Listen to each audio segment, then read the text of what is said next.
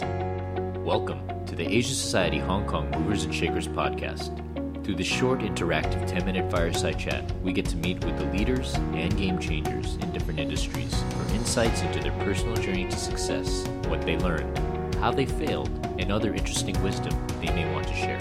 Today's podcast is with Esther Wong, Managing Director of SenseTime. Esther is also the founding partner of the SenseTime Industry Fund with assets of over 5 billion RMB. Before joining SenseTime, Esther spent 20 years in the investment banking industry, with her last role being the head of equity capital markets at BOCOM International. With a valuation of over 6 billion USD, SenseTime is China's leading artificial intelligence company with Asia's largest deep learning platform. SenseTime has worked with over 700 domestic and overseas entities including Honda, Qualcomm, China Mobile, Huawei, and Tencent, among others. Its technology encompasses various products such as facial recognition, image recognition, intelligent video analytics, autonomous driving, and medical image recognition. Esther visited Asia Society Hong Kong to conduct the following interview. Esther, thank you for coming. We want to ask you to describe the first hour of your day. What does that look like? Okay, so um, I am a very early riser. I usually get get up at around five thirty, and I will spend about twenty minutes to half an hour each day to meditate.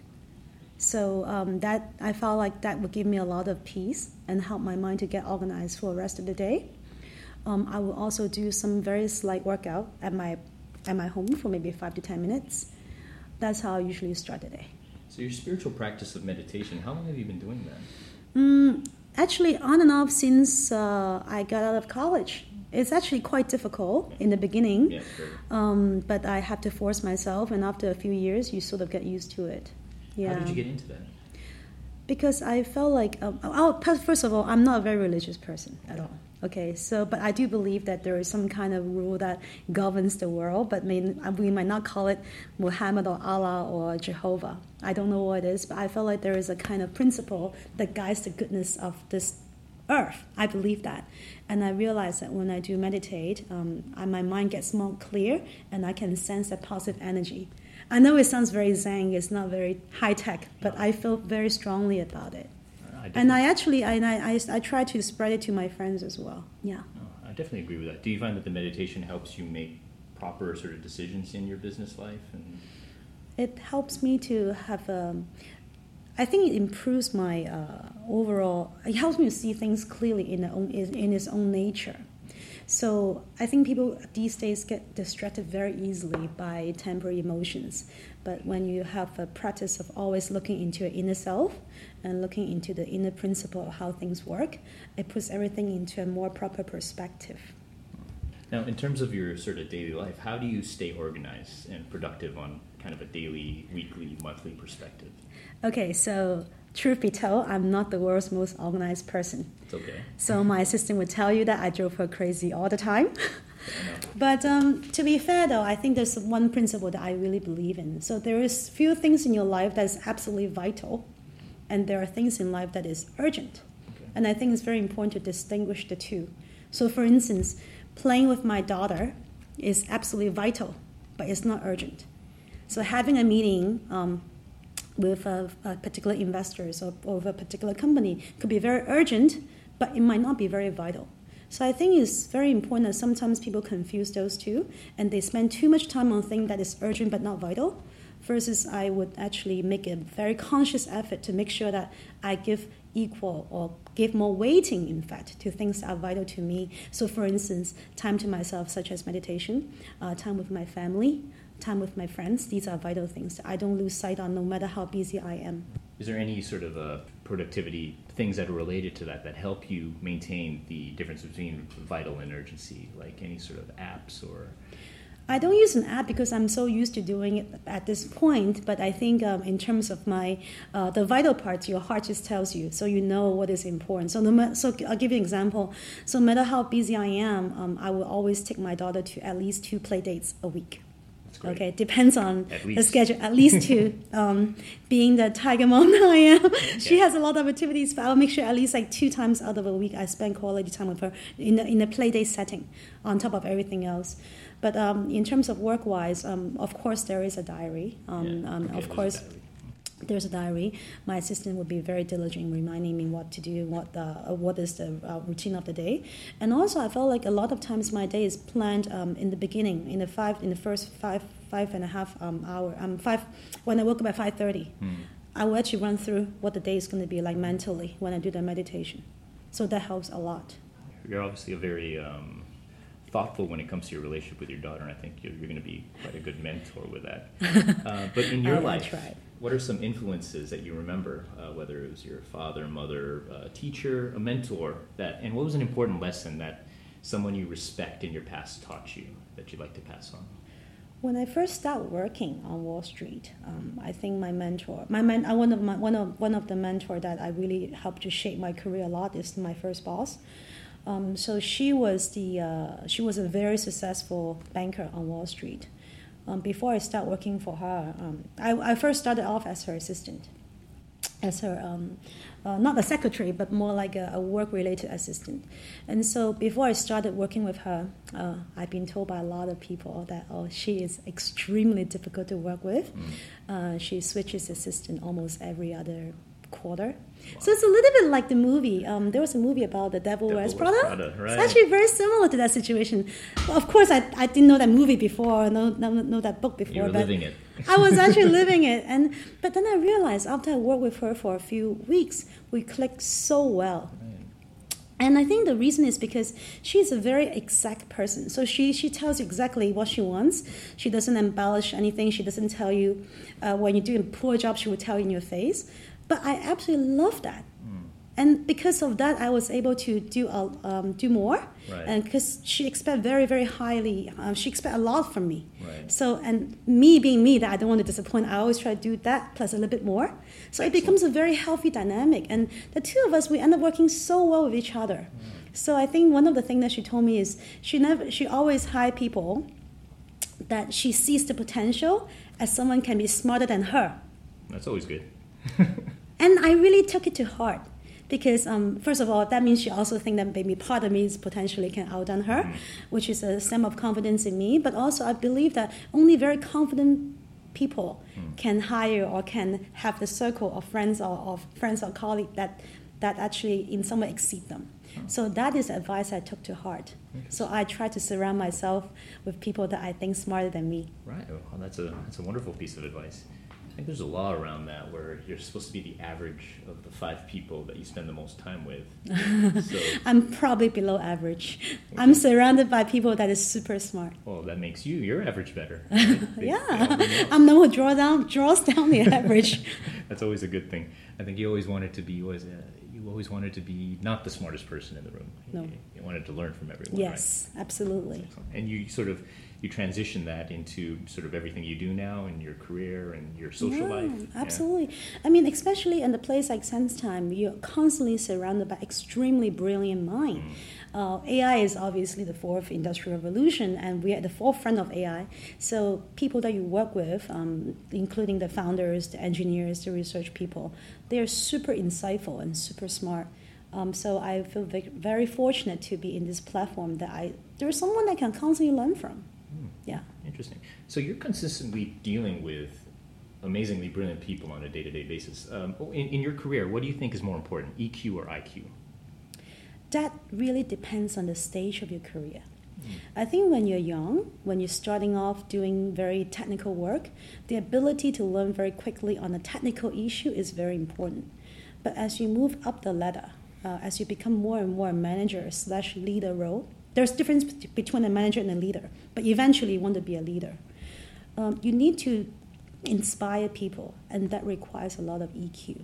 Can that be trained? Um, if you're a fast learner, yes. Okay. Yes, I would say yes and no. Um, the big part is about your personality. Right. So if you are naturally very caring person and very uh, warm person, people will gravitate towards you. Mm then it's easier than people that's naturally more introverted. Right. But that is not to say an introvert cannot be a great leader.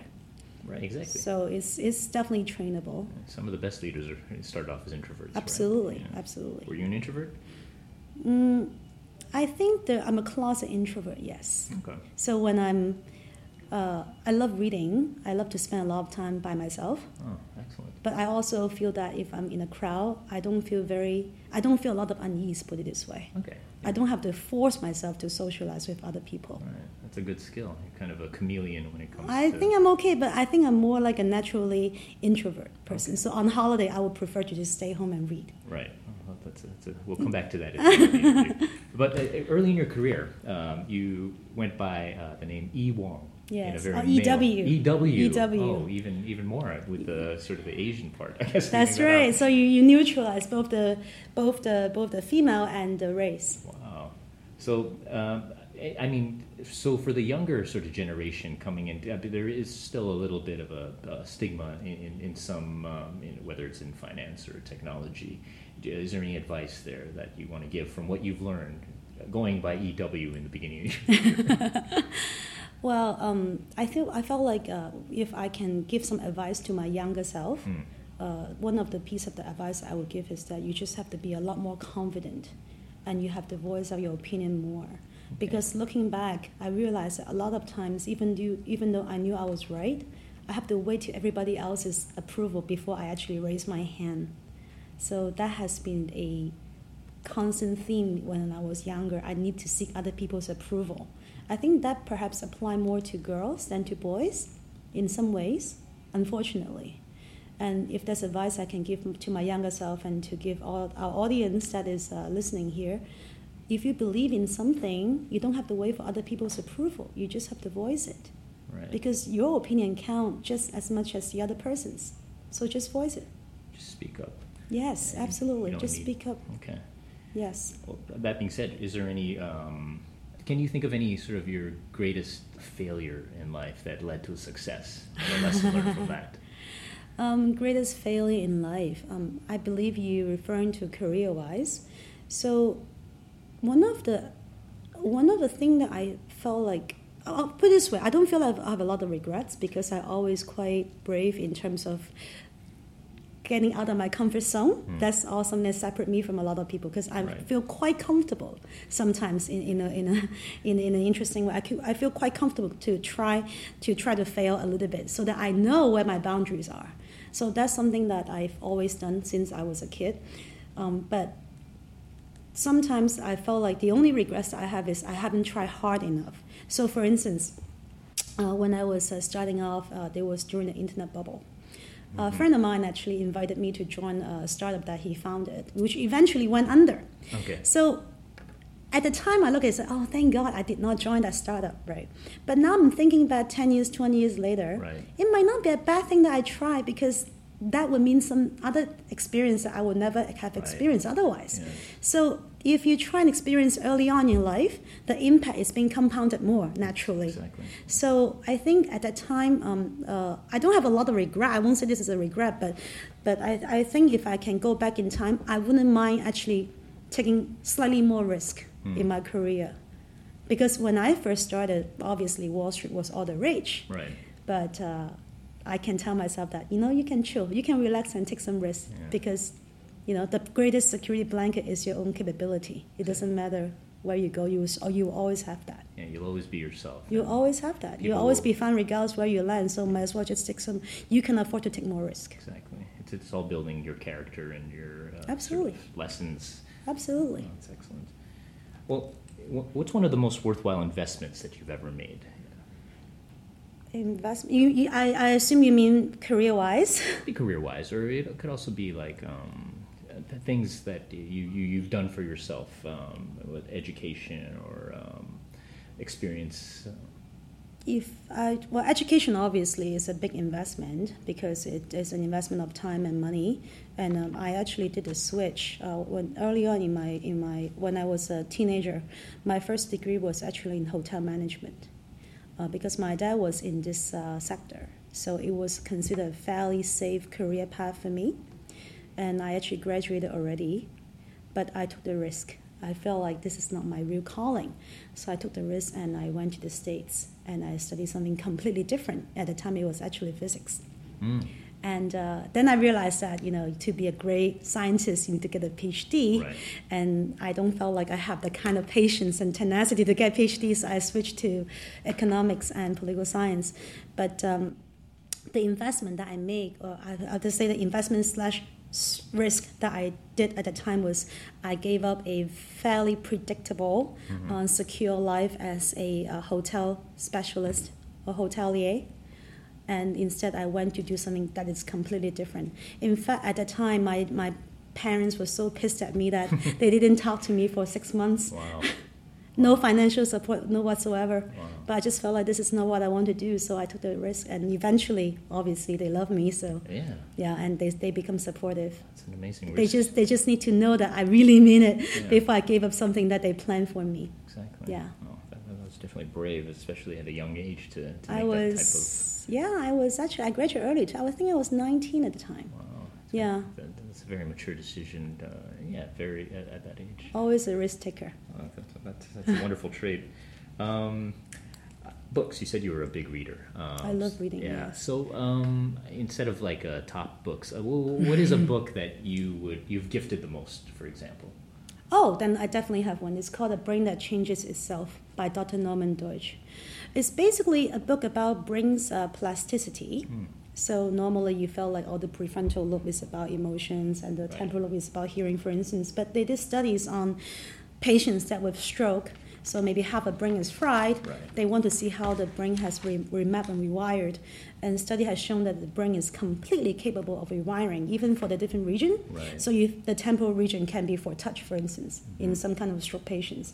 Now, why is this book so- some, some, something that I really regifted the most? Is because even though on paper this is a scientific book, Right. it's a science book about medicine. Mm-hmm.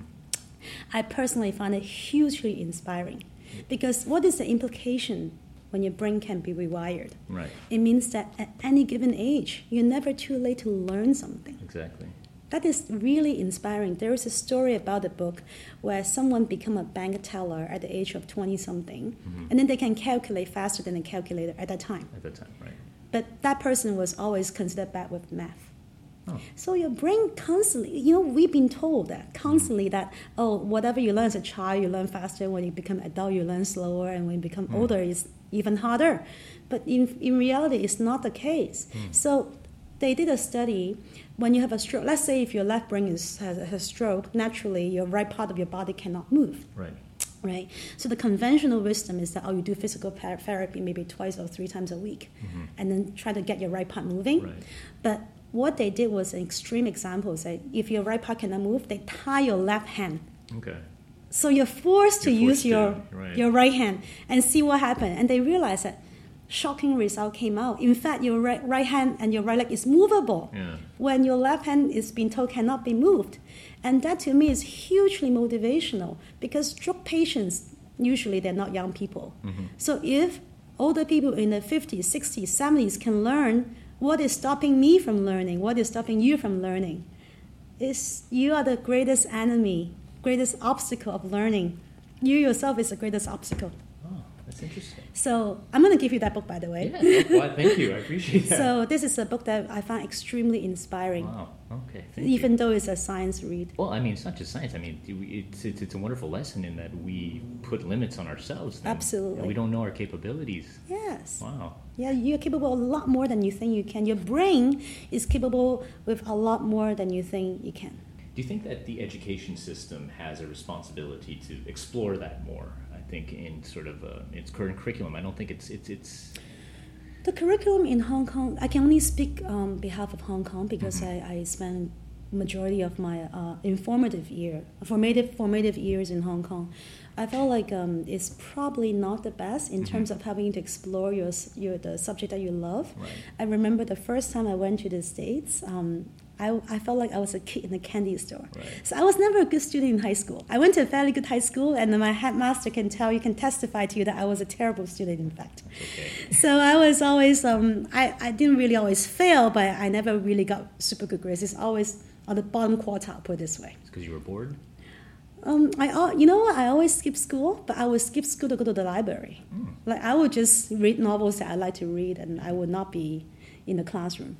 So I was never a good student. But when I was in the States, I felt like I was a kid in a candy store because you have electives, right? Right, So you can study okay. whatever you want to study. Yes. And I would, I feel so inspired by all these um, knowledges that I didn't get to learn once in high school. So going back to your question, what is the point of education? I felt like the way that, at least in Hong Kong, the education is to get some information into your brain, versus I felt like the true education should be learning how to learn. Right.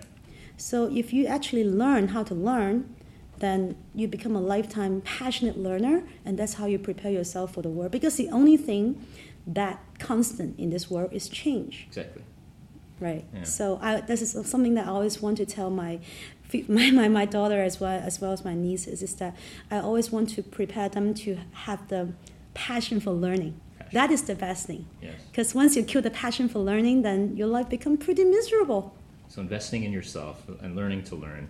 learning to learn is so important and i felt like learning about different opinion is also very important so um, for whatever uh, for instance i might have a particular political view Mm-hmm. but I would always actually subscribe to the exact opposite um, publishing with the opposite political view because I felt like I need to know what everybody else Right. is reading or absorbing for them to form that view so that I can have a better, more informed decision when it comes to my own view. So I would purposely read about very different things and opposite things.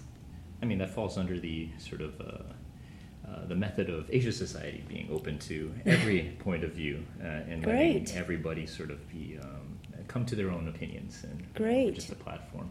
Wow, Great. that's excellent. Oh, I mean, uh, you know, a couple final questions. Uh, I, I think you already touched on this about advice you'd give to your younger self, uh, but maybe it's just some parting words, say to your your daughter when she reaches, you know, 15, 25, 30. what would you uh, uh, want to sort of uh, tell her um, as final wisdom?